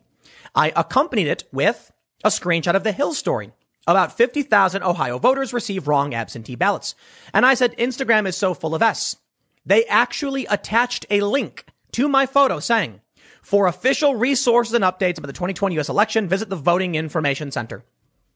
Imagine, if you will, a world in which you, trying to make a phone call to your friend to tell them about voting, your phone doesn't work. And you're like, that's weird. I can't call my friend. Well, you get a notification from the phone company saying, we're very concerned about you calling people and sharing misinformation. So we've disconnected your number. Imagine they say, we're not going to allow you to make any phone calls for this week. You are not allowed to share information because you might get it wrong. It's literally what they're doing. Twitter will add labels to tweets sent by US politicians who try to spread election misinformation and will prevent them from being retweeted. Wow. That is a bold, bold move. These companies are straight up saying that they are not neutral arbiters. They are not carriers. They are not platforms. They're news outlets. They're publishers. Let me, let me explain to you the, the, the simple difference because most of you probably know this, but for those that don't, your phone is a carrier. It's essentially a platform. Kind of. If I want to call someone, I can say whatever I want. I can call my mom right now and say, did you know that Bigfoot is real? And she'll be like, what? I could say the moon is made of cheese and Hillary Clinton is a lizard. Woo. I can say whatever I want. And, uh, nobody's going to shut me down. But if I go on Twitter and say certain things, they'll ban me. They'll shut me down. Case in point, what Instagram is doing. I have real stories. I have actual stories from high profile outlets, from uh, certifiable, uh, uh, trustworthy news outlets telling us straight up there's going to be serious problems with mail in voting. I've been covering it for quite some time. I'm doing this video to tell you I will likely be banned uh, following November 3rd. So uh, if you would, Please consider subscribing to this channel, liking and sharing this video so people can see what's happening. Uh, I am I'm about to break a million uh, subs on this channel. That's crazy. You guys are awesome. But uh, so yeah, please subscribe. But uh, and I'll probably get you know banned. Also, uh, my podcast is available on iTunes and Spotify. Uh, the Tim Pool Daily Show. You can check it out. Subscribe there in the event I do get banned because I've already been warned that YouTube will not tolerate people challenging election results or pointing to these stories. Now, I've had a bunch of people, they say this to me all the time Tim, you're not going to get banned. You're too much of a milk toast fence sitter, blah, blah, blah. Okay, let me show you what's already happening. My posts are getting flagged on Instagram. For more information, go here, go here. That's just kind of, you know, kind of generic, kind of neutral. But they're lying, okay? If I say that YouTube is lying to you, do you think YouTube is going to let me stay on their platform? Well, YouTube hasn't said anything so far. Instagram is lying. There's, well, I'm sorry. You, uh, Instagram is using manipulative language to make you think that the only issue is fraud. I'm really, uh, I'm really stoked to see uh, the Berrics, the famous skate channel, saying, "I love that the 20 year olds at Instagram are now the gatekeepers as to what is right and wrong, fact or lie, good or bad." Facepalm. Yep, Berrics are cool. Listen, here's a story from Fox 5. A thief has stolen mail-in ballots. Is your universal mail-in ballot safe? It's, it's not. I'm sorry. I'm not trying to scare anybody. What am I supposed to say? This guy stole some people's ballots. In Brooklyn, about 100,000 people got incorrect information on their ballots, potentially disqualifying them if they tried to use it. They had had to send them back and redo it. 50,000 in Ohio. Ohio is a swing state, man, a very important one. But I tell you what, Republicans are voting in person, dude. So this is going to negatively impact Democrats. This might guarantee that these states swing Republican. I jokingly stated on Twitter I think they flagged me for this. That Republicans should cheer on the Democrats. Seriously, why? Why not? Tell the Democrats, yes, yes, absolutely, by all means, mail-in voting, you guys are awesome. Republicans, however, all, y'all better go vote in person. Why? Well, everybody gets, gets what they want. The Democrats get their mail-in voting. Republicans get to vote in person. And then Democrats get rejected at the ballot box. Win-win for Republicans, right? A ton of votes are being rejected. A ton of votes are wrong. And we knew this in the primary because the primary was our trial run. The Democratic primary saw, I think, nearly 1 million ballots questioned and face uh, disqualification. 100,000 in California, uh, 68,000 held up in Baltimore. I don't know what else to tell you, Democrats. This is what you wanted. They say, uh, The Hill says the Franklin County Board of Elections said in a statement on Friday that 49,669 voters received inaccurate ballots out of the 237,498 that were sent to the U.S. Postal Service. The board said Friday that it has already begun the process of printing replacement ballots, which will be sent to the postal, off- postal service within 72 hours. How did they know? How did they know they were wrong? Did all these people start sending out notices, like calling them up, complaining? And if that's true, what if there are people who, uh, I don't know, didn't catch it and their ballot sitting in their house and they weren't paying attention? They filled it out, sent it in, and now it's not going to be worth anything. I want to show you this tweet here. John Cooper says, Jarrett Stepman tweets that California is going to improperly send him a ballot, even though he doesn't live there. California governor attacks Jarrett on Twitter, says he's wrong. Jarrett receives improper ballot a month later. I love it. Jarrett tweeted, and here's my ballot right on schedule. I haven't lived in CA in a decade and notified the state I no longer live there. I could have voted twice. It would be nice if the governor was a little more concerned with the state's electoral security, but I guess that's too much to ask. Gavin Newsom saying, it's false. We didn't send out any ballots to this guy because he claimed he got it early. They said it didn't happen. Look, man, Trump is going to tweet out something November 3rd, and they're going to shut him down and stop the tweet from being shared. People will then screenshot the tweet and start sharing it anyway. They're going to then start flagging those tweets and they're going to start locking down accounts and it will be a cascade effect. I'm curious to see if I survive. I'll tell you this. After November 3rd, if the news breaks of impropriety, I am going to cover it. I am going to call out the Democrats. Now, some people think that YouTube won't ban me because I only ever use citations and sources, and that's on purpose for exactly this reason. If I have news outlets like Fox 5 saying a thief is stealing ballots, ban me. Okay? Because I'm only repeating what the news is saying and giving my opinions. You need to vote. You need to vote in person. I don't care who you're voting for. You need to vote in person. You can, you can take the mail-in ballot, but you need to drop it off yourself if you do. The problem with that logic is that even if you plan on using your mail-in ballot, what if it doesn't show up or what if someone steals it? Whatever, man. The game's rigged. I'll leave it there. Next segment's coming up in a few minutes and I'll see you all shortly. Raise your hand if you've seen this one before because you probably did. What I am displaying on my screen is from PredictIt. It is a betting platform where you can place bets on a variety of uh, uh, issues, I suppose. And one of them is the margin by which Democrats or Republicans win. One of them is who you think will win the presidency. And there's a bunch of other things. You know, you can vote for any other politician in any other race. And there's other stuff too. The graph on the screen shows Hillary Clinton in 2016 and Joe Biden in 2020 versus Donald Trump.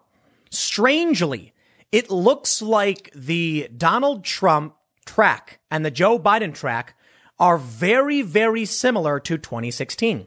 in that in 2016, they had Donald Trump very low at the average trade price, meaning the way the bet works is you can buy, I guess, kind of shares and then you, it pays out a dollar or, you know, so if you win, it pays out the total. Donald Trump was fa- was was was expected to lose. Hillary Clinton was favored to win. Her shares were trading at like 76 cents while Donald Trump was trading at less than 25. But right at the end, where the election takes place, Donald Trump flips and skyrockets and Hillary Clinton tanks to nothing because it became obvious that Donald Trump was going to win. And PredictIt is showing that Donald Trump and Joe Biden are on a similar track right now. Does this mean Donald Trump is going to win? I don't know. Nobody does. And there are a lot of arguments to be made about why he will or why he won't. I lean towards Donald Trump will win. And I think the media is fundamentally fractured right now. Now they say, oh, the polls weren't broken, weren't wrong in 2016. Some say they were wrong in 2016. They were, both are right. The polls were a little bit wrong. Trump overperformed. He ended up winning the electoral college because in key states he won by razor thin margins. A total of 77,000 votes won Trump the presidency in certain key states. You have to recognize that Democrats are not going to they're not going to make the same as well, I want to say they're not going to make the same mistake twice, but I don't believe it because we've gone through like Russiagate hoaxes numerous times already and they're still doing Russia. So maybe they will repeat the same mistakes. Or maybe regular voters will come out and vote. I mean, look, the election in 2016 was such a sure thing that tons of people did not turn out to vote. It's true. They're like, Hillary's going to win. Who cares? And Trump won. Many of the, uh, many people in these swing states probably didn't vote. That's the biggest factor at play, in my opinion. The fact that in, say, Ohio, you may have had some people being like, what's the point of voting? Hillary won. Many of these people may be Trump supporters, mind you. And that's the important point as well. Ultimately, we just don't know. But I want to show you what's going on over at these predicted election markets and what people are talking about. The first thing I want you to see, Joe Biden is favored to win 66 cents. That means if you want to buy a yes on Joe Biden winning, it'll cost you 66 cents. Donald Trump, 38 cents. I'm going to tell you right now, if you buy a bet on Joe Biden, you are a moron. Knowing what happened in 2016, you've got this gambler's fallacy. Eh, Joe Biden's due. He's going to win this time. They should have won last, you know, Democrats should have won last time. No, no, no, no, no. Let me explain something to you. And it's very eh, simple math. A lot of people will go to a casino, right? And they'll see the roulette table. Do you know roulette? That's where you got the wheel and you got the, the red and black, uh, tiles and numbers. And then you've got zero and maybe double zero. People will look at the board and they do this at casinos. They'll show you what were the last numbers to come up. Odds, even, black, or red. People will see a streak of, say, black numbers and they'll say, red must be due. That's just not how math works. Assuming that because black won over and over again, it certainly must be more likely red will occur is mathematically incorrect. In fact, the inverse is true. Why would it be that you're seeing, you know, odds or evens or black or red come up over and over and over again? It's called a bias in the wheel. And it's a very simple mistake people make. I think people are making that same mistake. Surely the Democrats have figured it out this time. The polls are, were wrong back then. The prediction models were wrong back then. This is the time we're going to win. Maybe. It's only been one election. But let me explain. If you go to a casino and you see red straight down on the roulette board, you want to bet red. Now, don't necessarily take, I, will tell you, I'll, I'll say this. I would bet red, and I'll tell you why. I've read about this to better understand probabilities and how it works in casinos, and the simple explanation tends to be there's probably no bias. Sometimes numbers just repeat. It's that, it's that simple. However, it's possible there's a defect in the wheel that's resulting in certain numbers coming up more often. Physical imperfections can result in a mathematical bias in favor of one or more numbers or colors. In which case, if it comes up all red, you bet red.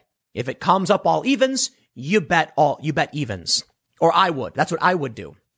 And, uh, to be completely honest, I tend to do really well at casinos, typically winning You know, I think out of like 10 times I've gone to the casino, I've won nine out of, you know, because sometimes I go in and I just get, just get silly and stuff like that. Anyway, the point is, I, I would not bet on Joe Biden. First of all, 66 cents. What do you win? A dollar per share? That's not worth it. You put in 38 cents for Trump, you put in 50 bucks, you win a lot more money. More than double your money. That's worth it, especially considering what happened last time. But let me show you. I'm not here to give you any advice on what to do with your bets. I'm just saying these people are dumb for betting on Joe Biden. Check this out at 538. Donald Trump's not got a good chance to win. They're saying Biden is favored to win the election in all of these circumstances. And it looks like we've got about 22 different scenarios they show a Biden win. Trump wins in these circumstances, but Biden wins in all of these other circumstances, which is creating a very, very strange betting pool. Check this out. First, I want to read a comment from one of the people on the betting, the betting pool web on PredictIt. He said, Ultimately, the problem with the MAGA apologists is that they stick to the narrative the polls were wrong. Ha ha ha ha. And they were wrong again. Ha, and they are wrong again. Ha ha ha. Here are the five dirty little secrets the MAGA crowd won't tell you. The polls were correct on HRC. Trump overperformed in key swing states where there was anywhere from 10 to 13% of those polled who were not committed to either Trump or HRC in the polling. And when the final votes were tallied, 55% of them broke for Trump, while about zero for Hillary Clinton. Example in Wisconsin in 2016, Hillary Clinton plus Trump had a combined RCP average that left 12.9 outstanding.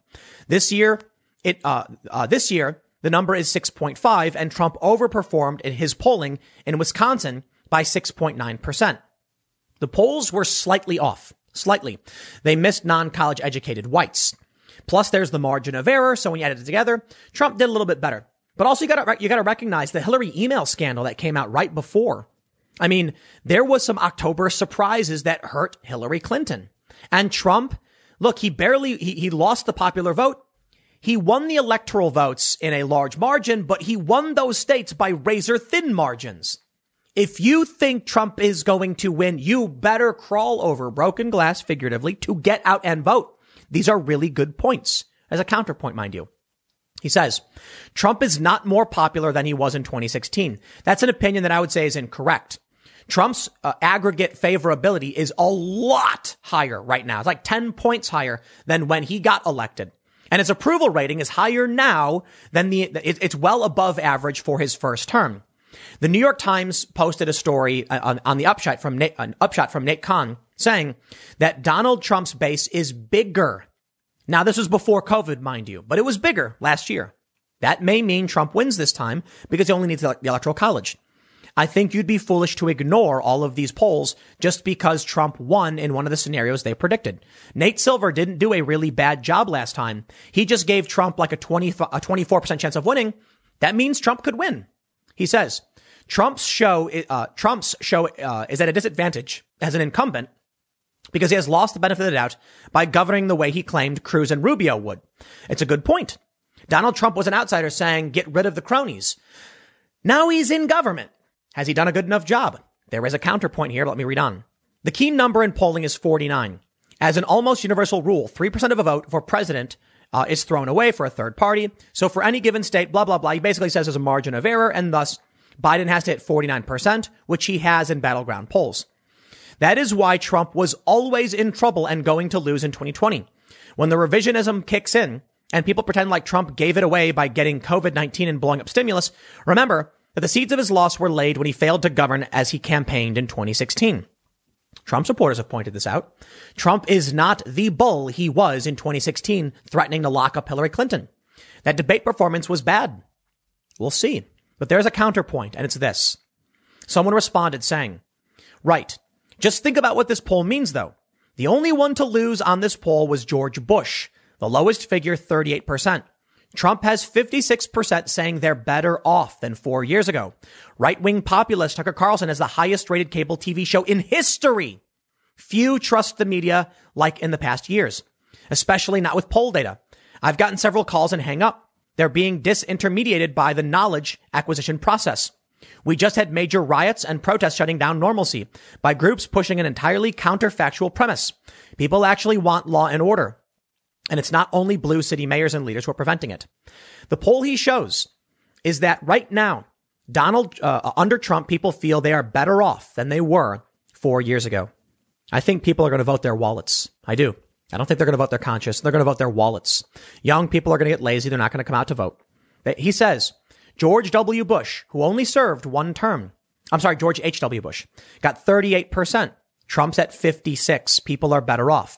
But take a look at these margin votes, and I will tell you, man, I, I am okay, okay. Look at this. What will the electoral college margin in the 2020 presidential election be? Most votes. 22 cents for Democrats winning by 150 to 209. They're actually suggesting a Democrat landslide.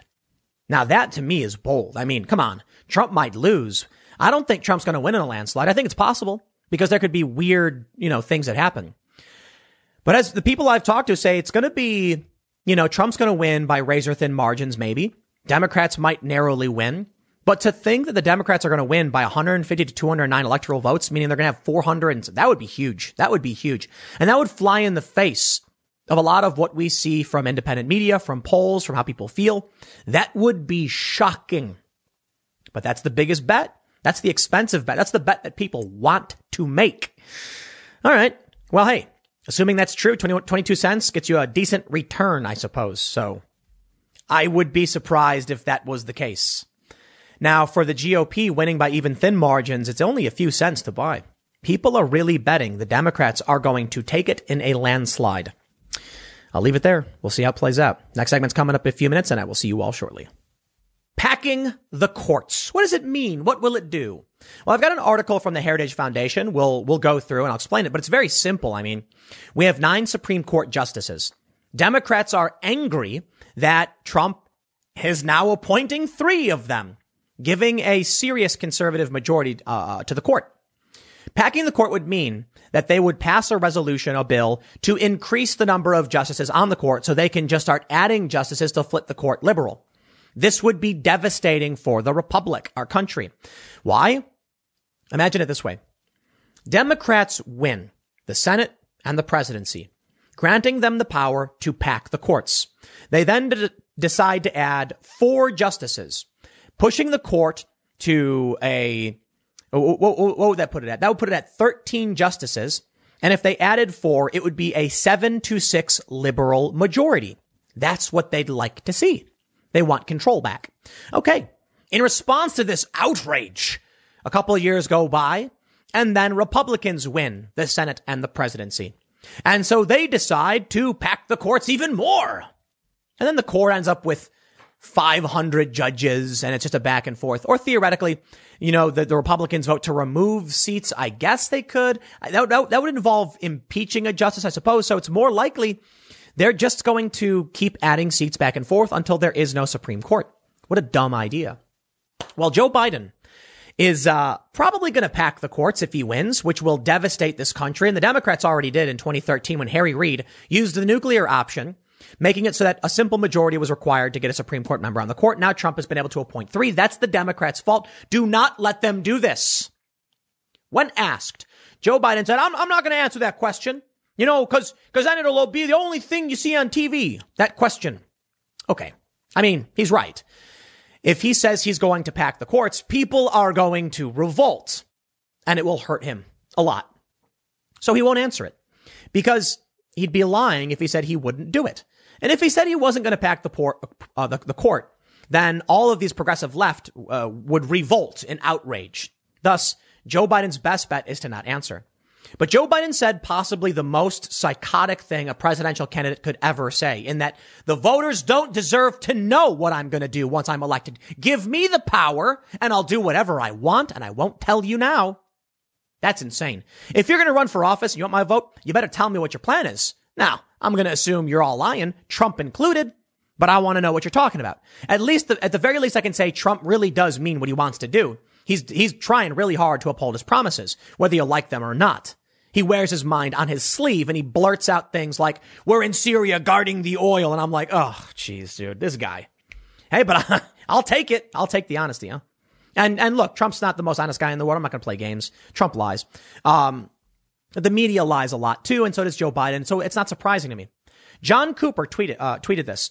There was a journalist who asked Joe Biden He said, I have to ask you this because it is the mo, it, it is a question that, um, my viewers want to know. Will you pack the courts? And you know, Joe Biden's response was, well, they're probably Republican viewers. Excuse me? How dare you? Liberals might want to know because they support it. Well, he, he said, the journalist said, don't the viewers deserve to know? I'm sorry, don't the voters deserve to know? And Joe Biden said, no, they don't deserve. Look, listen. Whoa. They don't deserve to know? Donald Trump's a lot of things. He's a bombastic and uh, arrogant individual. And I've called him a lot of names. I'm not going to pretend like I'm voting for the guy because, you know, if I had my choice of like the best president ever, it probably wouldn't be anybody. I couldn't even think of a person. But I really like these peace deals. I really like this uh, uh withdrawing troops. You know this. You've heard you've heard me say it over say it over and over and over again. But I, I, I don't think Trump is a lesser of two evils. I think he's just kind of a nasty guy, and you know I'll take what I can get in the foreign policy that he's doing because it's a good thing. Wasn't always perfect. He's improved a lot. He fired John Bolton. Hey, I like that. Joe Biden, warmonger president, doesn't think you have a right to know. That to me is scary. Would you really vote for somebody who would say that? Let me tell you something. RNC Research. The New York Times' Alex Burns. Senator Harris told me in an interview, actually, that she has abs- that she was absolutely open to packing the Supreme Court. What does that mean? The Heritage Foundation says why court packing would be devastating to our, our republic. Key takeaways. Well, America's founders sought to separate the, ju- the judiciary from politics. Court packing deliberately brings them together. Two, failure to end debate is a filibuster. The filibuster has been part of the Senate's legislative process since the turn of the 19th century. Packing the court will only ever yield short-term political victories at the cost of long-term health of our republic. My friends, I think our country is breaking down. I know, maybe it's a little bombastic, maybe it's uh, uh, a bit aggressive to say, but think about it. There was a reason why you needed a two thirds majority to get things done in the Senate. It required negotiation between Democrats and Republicans, and it required people to vote for somebody who could get the job done. If you've got a far left or progressive, someone like Kamala Harris, she is, they call her the most liberal in, in Congress, not because she's far left, she kind of is, but because she won't negotiate with Republicans. So Bernie Sanders, he will, and we want that. Imagine if the Senate came, you know, came in and they said, we want to pass this bill. Well, you need 60 votes. Then you're going to have to start negotiating with some of these Democrats to figure out who can, you know, uh, who, who, who will agree with you. So you'll find some moderate Democrat who will say, okay, I'll vote yes on your bill if you make these changes. That's good for the country. The debate. Well, they got rid of that. And the Democrats got rid of that with the with the getting uh, you know with the 50 now it's a simple majority 51 uh, votes to get get through Supreme Court uh, uh, nominees.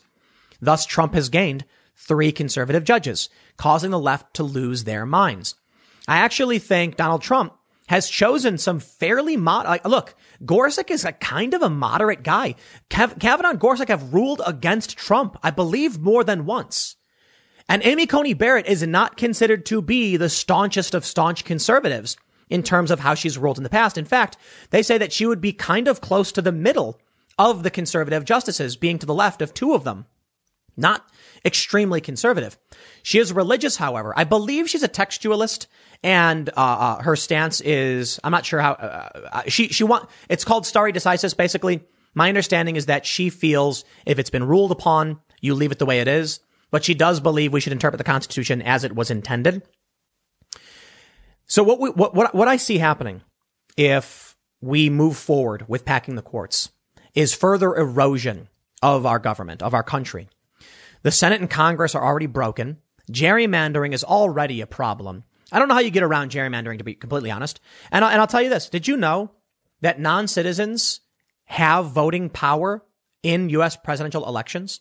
Now, already I can hear the left saying Tim's pushing a conspiracy theory. No, no, no, no. If you are not a citizen and you live in California, they count you on the census as a resident, even if you're an illegal immigrant, because they wouldn't let Trump put the citizenship question on the, on the form. That means non-citizens, illegal immigrants will be added to the number. That means we will apportion funding and congressional seats and electoral votes, which include non-citizens. California, I believe I read, gets like one or two extra seats and votes based on their non-citizen population. If we got rid of that, it would shift a lot to to others. To uh, it would shift a few of the votes around. I don't think it would have the biggest of impacts, but it is important to note that's the case. In which case, we have we have a serious problem. Being a citizen means something. You know, you pay taxes, you have a social security card, you get an ID, and you're held accountable to this country. If you're not a citizen of this country, you get deported to your country to be held, held to account in that country. But there are actual congressional votes based upon people who are not even citizens. I guess it makes sense to, to varying degrees based on permanent residents, but not illegal immigrants, people who aren't, who, who came here in violation of the law. I think non, you know, permanent residents, someone with a green card, it might make sense, you know, because you're, you're not a citizen, but you do live here as a permanent resident. You're working here. You do have some, you, you do have rights, in my opinion. Now you can't vote, but that person still has to look out for you. I mean, you live here. That's fair. That's human rights. And it is true that anybody who comes here is protected by the Constitution, even if you're illegal. It's something that a lot of people on the right might not be familiar with. The Constitution protects everybody. So, uh, and, and tourists especially. I see us walking towards, it, it's, I'll put it this way. The Constitution is Swiss cheese. The First Amendment is Swiss cheese. Second Amendment, Swiss cheese. The Fifth, the Fourth, they're being torn apart and crapped all over. The courts are now being crapped all over. The Senate's been crapped all over. These institutions, I suppose, could only last so long unless they are strengthened and bolstered somehow. I don't exactly know how we do it, but I do know one of the fastest ways to dissolve our country would be to elect Joe Biden. I know that the Democrats are probably going to say no to that, but if they pack the courts, it will just delegitimize the courts because then Republicans will do the same. It'll be a tit for tat every few years, more and more judges being added until the Supreme Court just doesn't matter anymore. And we're already heading that direction. The left wants that. The far left, I should say, the revolutionary types. And there's a lot of them. They're growing. And that to me spells, I guess, trouble for the rest of us. So I'm not going to tell you to go prep or anything like that. I'm just going to tell you to pay attention, stay vigilant, and be prepared that things may start to break down. It's possible Trump wins. And if he does, then depending on the scale of the election, if Joe Biden wins in a landslide, that will be a hard course correct for many Americans because all of a sudden you're going to see brands, major corporations doubling down on anything a Democrat says if Donald Trump wins in a landslide, like a Reagan landslide, that will end this woke cult nonsense, hands down. The companies will start to realize it was a bad idea, it didn't work, and they're on the wrong side of history. I don't know who's on the wrong side of history. Whatever. If you voted for Jimmy Carter, you're on the wrong side of history, right? If you voted for H- for H.W. Bush, you're on the wrong side of history, but you know, so be it. I guess we'll just, uh, as I always say, see how it plays out. Uh, I, I think Biden's dangerous, though. I'll leave it there. Next segment's coming up tomorrow at 10 a.m. Thanks for hanging out and I will see you all next time.